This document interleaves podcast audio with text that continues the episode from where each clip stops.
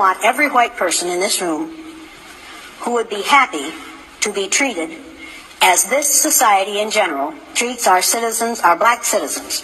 If you, as a white person, would be happy to receive the same treatment that our black citizens do in this society, please stand.